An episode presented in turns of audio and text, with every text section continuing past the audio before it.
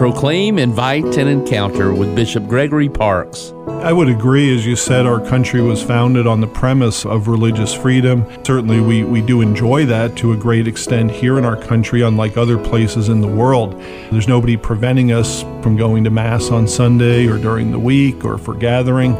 Now, during the pandemic, during COVID, there were restrictions placed on all gatherings. We were fortunate here in the state of Florida, and it's something that the bishops thanked Governor DeSantis for was keeping our churches open as much as possible and not being overly restrictive. Other places in the country, I have friends who are priests, for example, in California, up in Michigan, and unfortunately, those areas were very restrictive. Like you could couldn't have mass indoors. You could only have ten people together at any given time. I don't know if I'd go as far as to say it was oppressing the church, but certainly it was restricting the practice of worship. And those are the freedoms that we need to protect.